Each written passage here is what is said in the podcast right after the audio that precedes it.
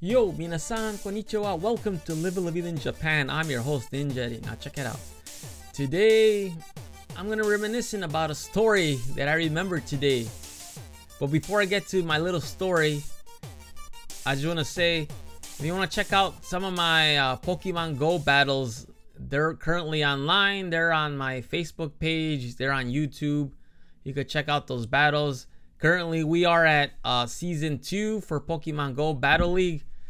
And right now, my goal is to get to rank 10. I'm going to do a little video of my journey to rank 10.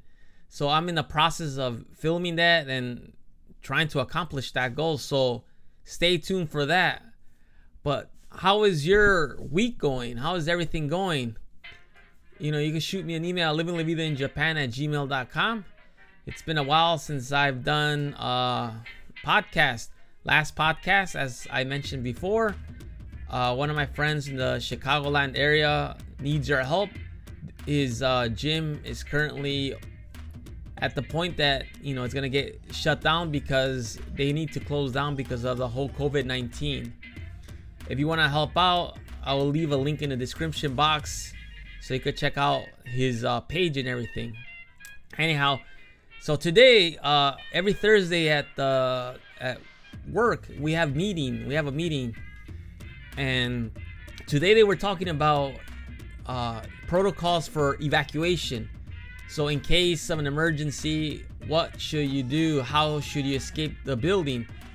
So specifically today, we were talking about the earthquake. What should we do if there's an earthquake in, you know, in Japan, where I live at? You know, and they were saying, oh, you know, you need to do this, you need to do that. And, you know, it's fine. You know, I'm glad they do things like that because you never know, something might happen. But during the middle of all this, I couldn't help and remember when I was a kid in first grade. I remember it very well. Uh, my teacher, um, Mrs. Singer, that was her name. She gave us a homework assignment, and she said, you know, what would you do in a case of a fire? And I remember we talked about things you would do at school if there was a you know fire drill, what you need to do, stay calm, and things like that. And I remember she gave us a homework assignment to go home, ask our parents, you know, what do you do if there's a fire in the house? You know, what should we do? That was my assignment, and I remember it very well. And oh yes. By the way if you hear any sound effects or any different audio that's just my son you know being my son and uh fooling around which is fine. But anyhow back to the story. So i went home and you know i asked my dad you know you know i asked him hey you know dad what do you do in case of a fire? I need to do an assignment. They want me to draw the the house, our apartment, you know, the layout, where are our emergency exits, what do we do, you know, blah blah this, blah blah that. So my dad, you know, sat down with me and he told me what to do. We drew out the layout and we did the assignment.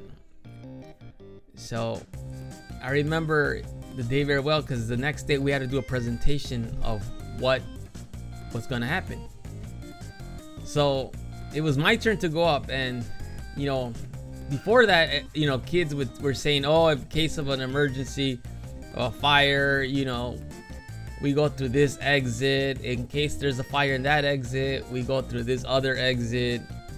You know you know they they had two exits. So mind you i li- i lived in a basement you know my whole family well at that time it was only uh, four of us. We lived in a basement and uh, there was not much space. But I remember very well. I was in first grade. My uh, I got up there and I said, you know, I said, okay. You know, I'll try to impersonate my voice, high pitched voice. I said, okay. Well, class. So in case if there's a fire, the first thing you need to do is you need to kick the window down. After you kick the window down, just jump out the window and we'll be safe. And that's exactly what I said. I said basically karate kicked the window or break it with anything any means necessary and jump out the window. That was my escape plan. I I don't know what the teacher thought at that precise moment. I don't remember the reaction. I just remember the teacher said, "Oh, good," and that was that. I mean, what else could she say? My dad just basically, I don't, I don't remember if he knew if it was a homework assignment or if he thought it was just me asking a question. Either way, I think I would have still gotten the same response. And the funny thing is, uh, it was a perfectly legit response, but during the middle of the meeting, I was chuckling. I couldn't stop laughing. You know, I was trying to control my laughter. I was smiling so big. The good thing is, like I said, we wear masks, so you can't see what's going on. You just see our eyes. But I was laughing. I was like tearing up. I couldn't stop laughing at the fact that my father told me to jump out the window in the middle of a fire. Now that I think of it as an adult, you know, the the right answer, I mean, that is the right answer. If there is no way to escape, that's the way to get out. But in a basement, we did to have exits. We had an exit in the front and the back. So what I should have said is, you know, you could run through the front, you could run through the back. And that was that. But I gave the most creative response at that time. I jump, just break the window, break the, just jump out the window. So, you know, I have a question for all my listeners out there. Did you ever have to give a a presentation or uh, uh, a, a, given an assignment of a evacuation drill? And what did you say? Please shoot me an email at livinglavidainjapan at gmail.com or shoot me a voice message directly on this podcast. I'm curious to know what crazy stories you have. This was my crazy story. It was very short and brief, but good times, you know. It, it brings me good memories and a lot of laughter. And every time, you know, I, I hang out with my dad when I see him, I always bring up this story. And I have tons of stories, you know, I, I'm sure all of you do too. And it's a good chuckle. Anyhow, that is all for today.